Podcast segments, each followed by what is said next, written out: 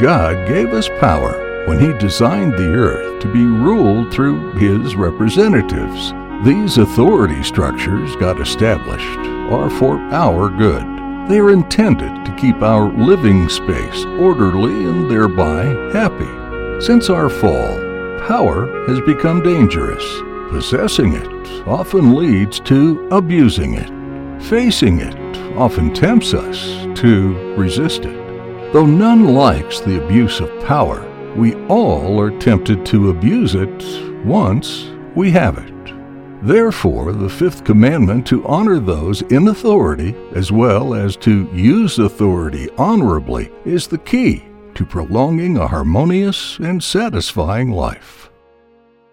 Hello, friends. Today we will consider together the fifth commandment, and I've called the title of this subject Honor God's Authority.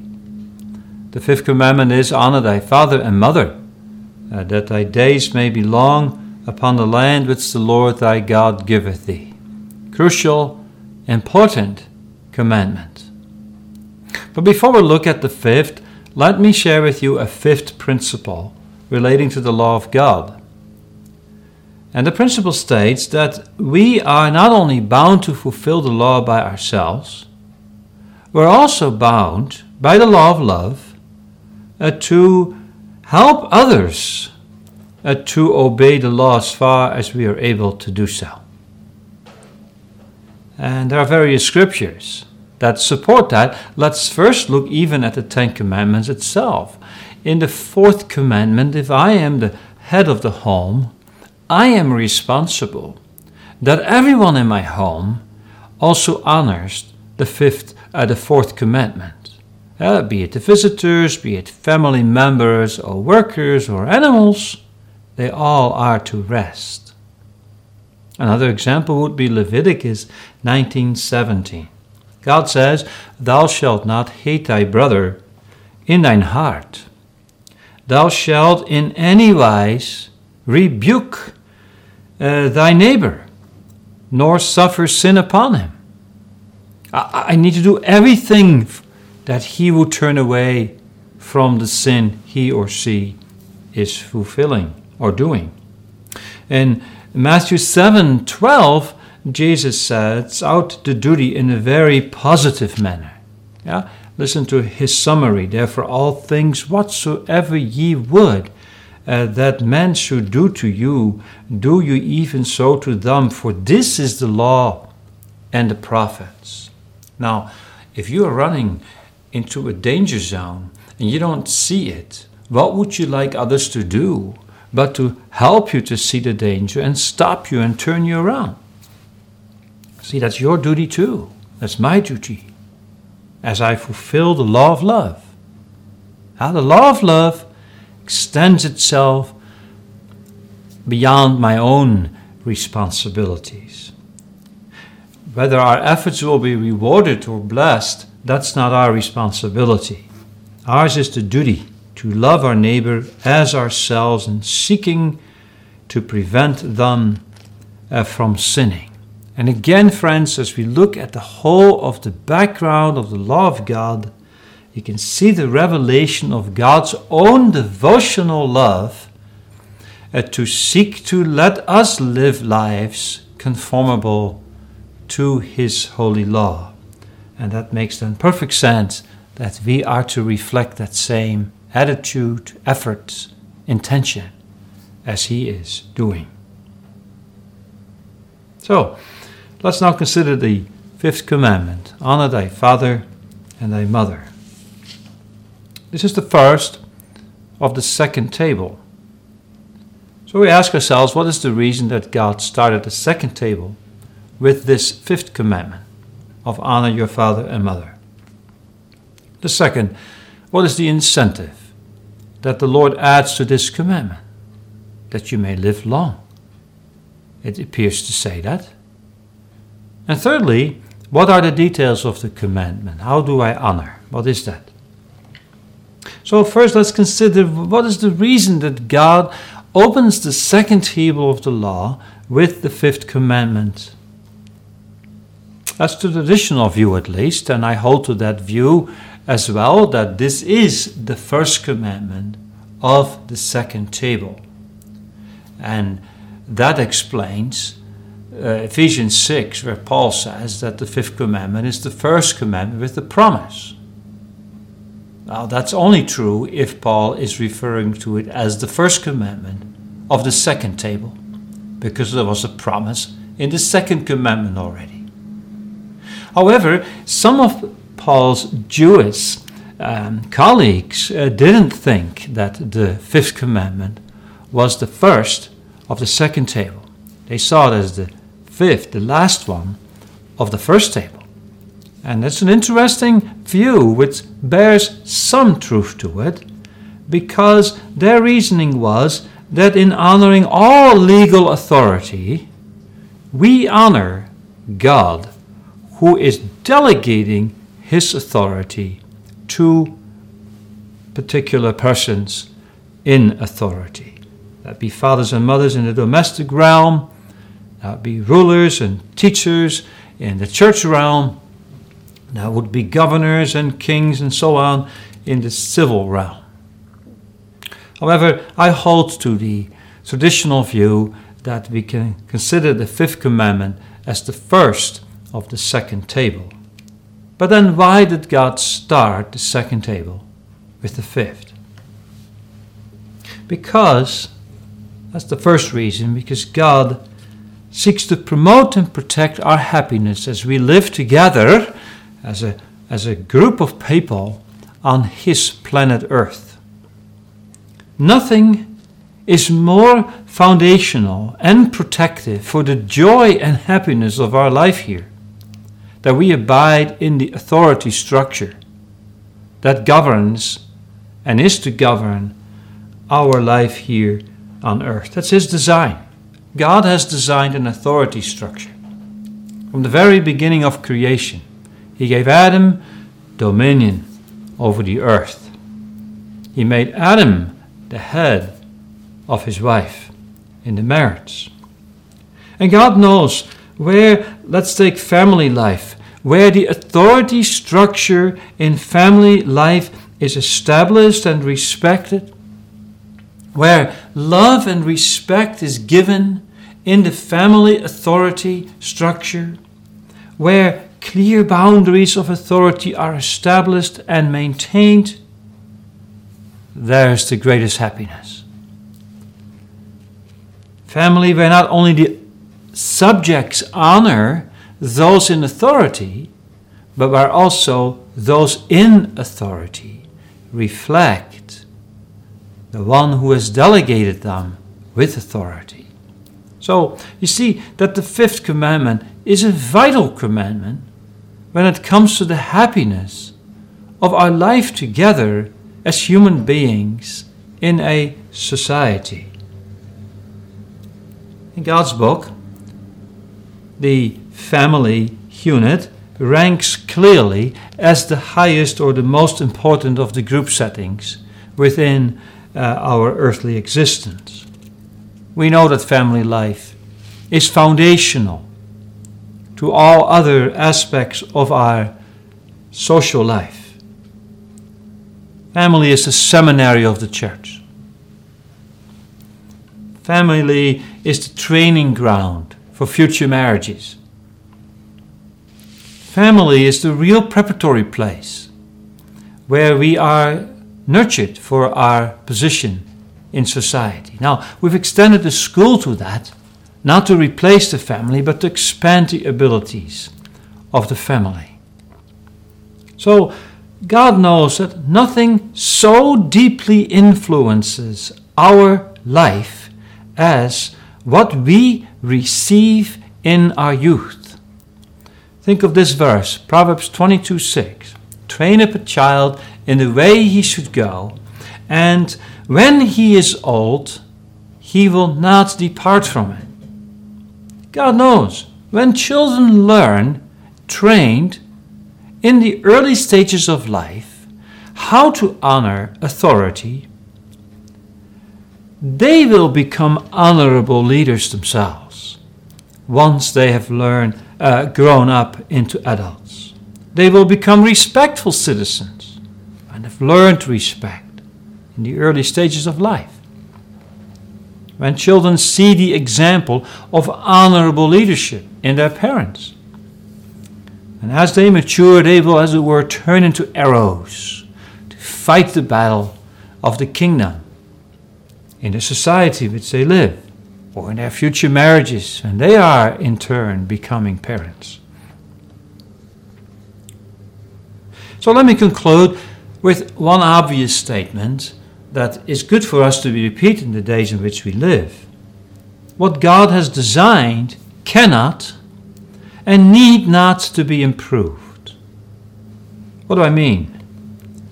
God defines in the fifth commandment a family as a father and a mother and children. What was once obvious Today, many cultures face the troubling trend of redefining God's design. Children are to be nourished by a father, a male, and a mother, a female, instead of two of the same sex parents. The fifth commandment establishes the basic foundation of the family and defines it as a father and a mother also means, of course, that children are to be, re- are to be generated within the marriage relationship. Therefore, if single parenting is not God's design and ought not to be our choice on purpose, though sadly that seems to happen a lot also in our days. Now, let's uh, now together consider what is the incentive that God gives us in the fifth commandment. Honor your father and mother, that thy days may be long in the land which the Lord thy God giveth thee. At first face value, this promise seemed to suggest a long life to everyone that honors their parents. I'm sure we can all think of examples where that re- reality contradicts what we apparently read in the fifth commandment. As a pastor, I have buried very obedient children at young age. And I see very disobedient children becoming very old. What does that mean? These facts mean one of three things. One, God fails to fulfill his promise. Well, we can eliminate that. God is truth, and what he has spoken, he fulfills. The second, that God speaks in general terms. This is usually what happens, though, of course, in His sovereignty there are exceptions. There's truth to that. But thirdly, is that God isn't speaking about individuals in the fifth commandment, but He's speaking about families and churches and societies. They will prosper with long, good existence of living when they honor authority structure as God has given it. And I believe that is the intent of the incentive in the fifth commandment, as you can see when you compare the scriptures around this commandment in Deuteronomy. God promises that where this commandment is kept, both by those in authority and by those under authority, we will together experience as families and as the larger society, the best and the longest quality of life together. Listen to how Moses rewords the, ten, uh, the fifth commandment in Deuteronomy 5. He says that your days may be prolonged and that it may go well with thee in the land which the Lord thy God giveth. And if you look at the word prolonged in the Deuteronomy book, you find that is regularly used in reference to all other kinds of commandments. Yeah? The point is, God says obedience will prolong life, will prolong security, unity, stability, harmony. So, therefore, God promises when we honor authority structures as He has designed them, we will prolong a good quality of life in family and nation and that may include also a longer life. Proverbs 14:34 states that righteousness exalts the nation. And that is not only true for nations, that is also true for families. That is also true for churches. Children that are taught to honor God by honoring their parents, by loving their siblings, by obeying God precepts while young, while these children grow up, by the grace of God as responsible citizens, fighting for the causes of righteousness that exalts and ennobles uh, all those who are in connection with them. So then, let's look at the details of the fifth. Again, the fifth is much broader than I can cover in this uh, little time period we have. Generally, we focus on the children in the fifth commandment. They are to obey, honor their parents. But, friends, there are many layers of truth in the fifth commandment that uh, need our attention. I can only highlight them by listing them. First of all, it contains God's will that all who bear authority, parents, I'll see in a moment, others, are doing that in reflection of how God carries out his authority. That's the first layer of the commandment. There's therefore instruction in the fifth commandment for parents, for husbands, have authority over their spouse, their wife, church leaders, teachers, employers, government leaders, military leaders, political leaders. All of those have instruction, the fifth commandment, how to exercise their authority. On the reverse side, it also contains instruction about how those under authority are to behave towards them in authority. And though the fifth commandment mentions children, there's many more that are included in the fifth commandment.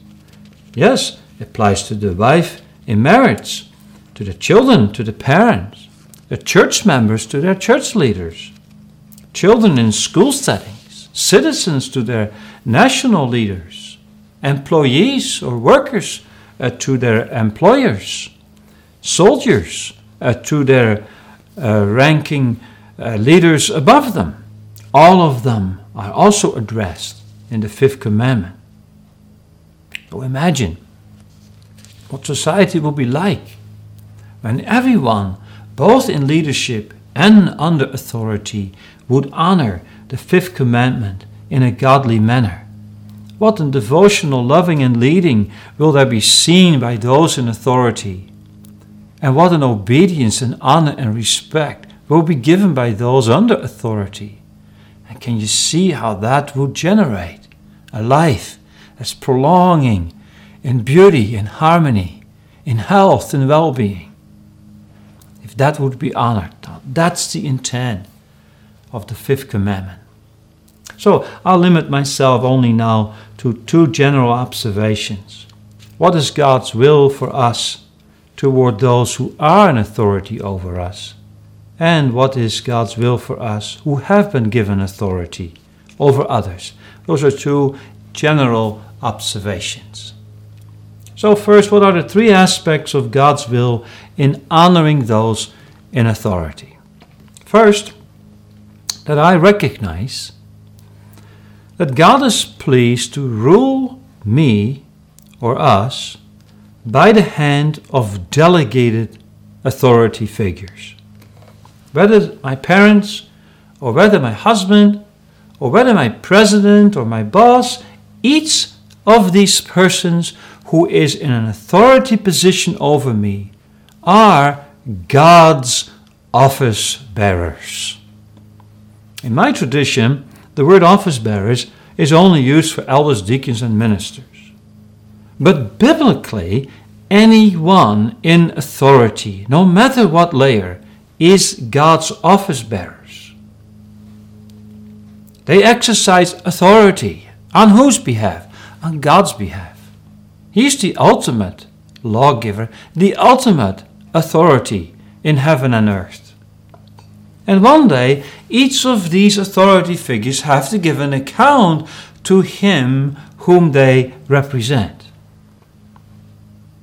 give you one example. Paul is writing to the Romans about uh, their governors, and these Romans are experiencing at this moment uh, that uh, there is some anti Christian um, pressure placed by the governors upon the believers.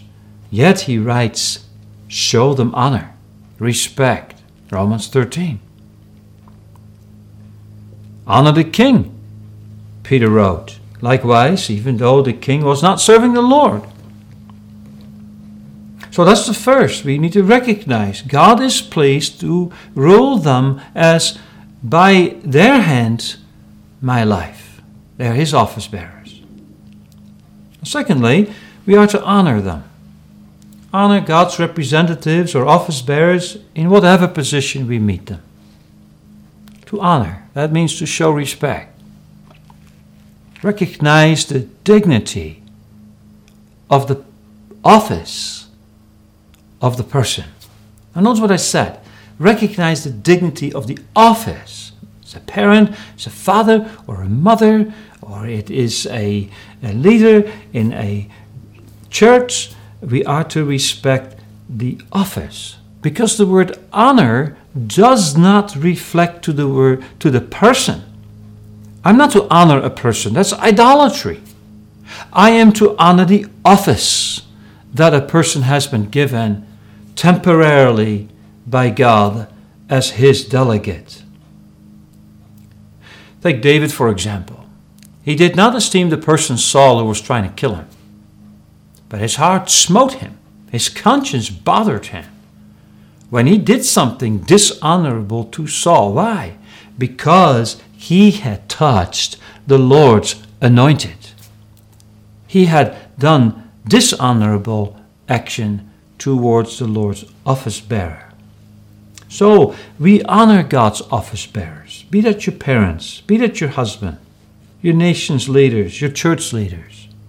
When we obey their instruction without question, when we accept their leadership without a challenge, when we heed their instruction or their guidance or their wisdom, we honor them when we show faithfulness and love towards them. By helping them or encouraging them or comforting them or sharing our appreciation, making their task easier to carry out. All those are ways of honoring. I notice the fifth commandment doesn't use the word love. Are we not to love them? Of course we are. But we are to express that love in respect to their office that God gave them. However, there's one exception. Acts chapter 5, verse 19, Peter stated, We ought to obey God rather than man. Never does any one of us need to obey an authority figure who tells us to do something that is contrary to God's revealed will. That applies to a child, a wife, a worker, a church member, and so on. And each parent who is listening ought to think about this as you train your children. We are to teach our children that they are to always obey God rather than men. In my work as pastor, I deal a lot with abuse and often abuse happens because we haven't trained our children to obey God rather than men. We need to train our children that authority figures may not abuse their positional power and make children do or involve children or anyone others under their authority in sin. So, parents, teach your children how to properly and respectfully appeal or disobey if it appears that they're asked to do something that's sinful. Now, the third requirement with respect to those who are to honor them in authority is that we are to remember our office bearers are human and are sinful. So let us bear with their limits, weakness, and infirmities. None is perfect. Also, not those who called to lead or to carry out God's task of governing over the earth on His behalf. Sometimes those in authority may lack the correct understanding. They may not have as many abilities as you do. They may have some unpleasant characteristics. They may not be as successful in life as you are. They may not have the wisdom, perhaps, that you may feel you have. And since they're also sinners from time to time, they fail.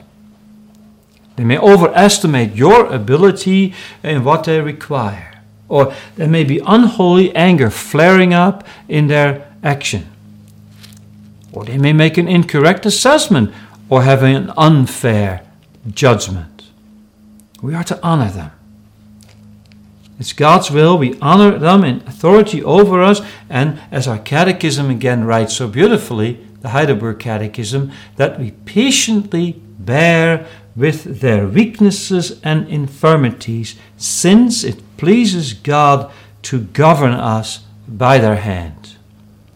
And friends, what a beautiful example do we have in the Lord Jesus Christ, the sinless Son of Joseph and Mary. We read in Luke that he went down with them and he came to Nazareth and he was subject unto them until he was 30 years old. Always respectfully honored his sinful father and mother though he himself was sinless. And lastly, let's look at what is God's will for us who have been given authority. The other side of the fifth commandment. Now, God's will is that in all my actions and all my reactions as an authority figure, I reflect Him in my authority exercise. God is pleased to govern a little portion of life on earth through my hand. It's His earth, it's His people, it's His possessions. And He's given me the stewardship, in my case as a father, over people. And I am in duty bound to study what is God's office bearing like or what is God's authority like? And how am I to reflect that? So, as a husband, we're duty bound to study how Jesus is a husband to his spiritual wife. And so are we to reflect his headship in our marriage. As parents, we are to study how God parents mankind in general and how the Father uh, parents uh, his children as a governor or as a king, we're duty bound to study how God is king over all the nations and reflects his ruling in our ruling. And again, as church leaders, we are duty bound to feed the flock in the spirit and in the manner of the great shepherd who came not to be served, not for his own status, but he came to serve and to give himself in the ministry of love. So, again, as parents, we have much in the fifth commandment, or as any other office bearer position, to study what am I, how am I to be honorable in my position as leader. And let me conclude, therefore, with pointing that God clearly warns parents. And am I wrong when I extend that to all those who are in authority? In Ephesians 6, verse 4 and Colossians 3, God pointedly warns fathers not to abuse their positional power. And why? Because we would create rebellion or anger or discouragement within those who we are leading. On the opposite spectrum, Proverbs 29 15 also warns parents and anyone in authority not to neglect the use of discipline and thereby spoil the child. The rod and reproof give wisdom, but a child left to himself bringeth his mother and his father to shame. And is it not true on every layer of authority? So, as I close this lecture, friends, I hope you feel with me that I have barely touched the tip of an iceberg here. It is well said the hand that rocks the cradle rocked the world. Now, it's maybe a little overstated, but there's a lot of truth in that statement. Our task as leaders is crucial for the next generation of leaders. If we fail to teach the present generation respect and honor of authority, and if we fail to be honorable authority, then indeed we are sowing the seeds of anarchy and tyranny. How beautiful is the opposite when children learn to honor godly parents. When wives learn to respect loving husbands, sacrificial husbands. When citizens honor their serving leaders. When church members esteem their leaders highly for their work's sake. And then we will experience the beauty of holiness as Father, Son, and Holy Spirit relate in this beautiful harmony in their divine existence, so also will we experience this beautiful harmony, unity, and beauty as we live together as humanity on this his earth. You can see again how David comes to say, Oh, how love I thy law! It is my meditation day and night. Thank you, and may God bless these instructions. We hope your understanding and appreciation for God's law has been deepened by what we have considered in this lecture. Join Pastor Arnold Vergunst next time as we further explore God's glory as revealed in His law. The next subject will be the sixth commandment.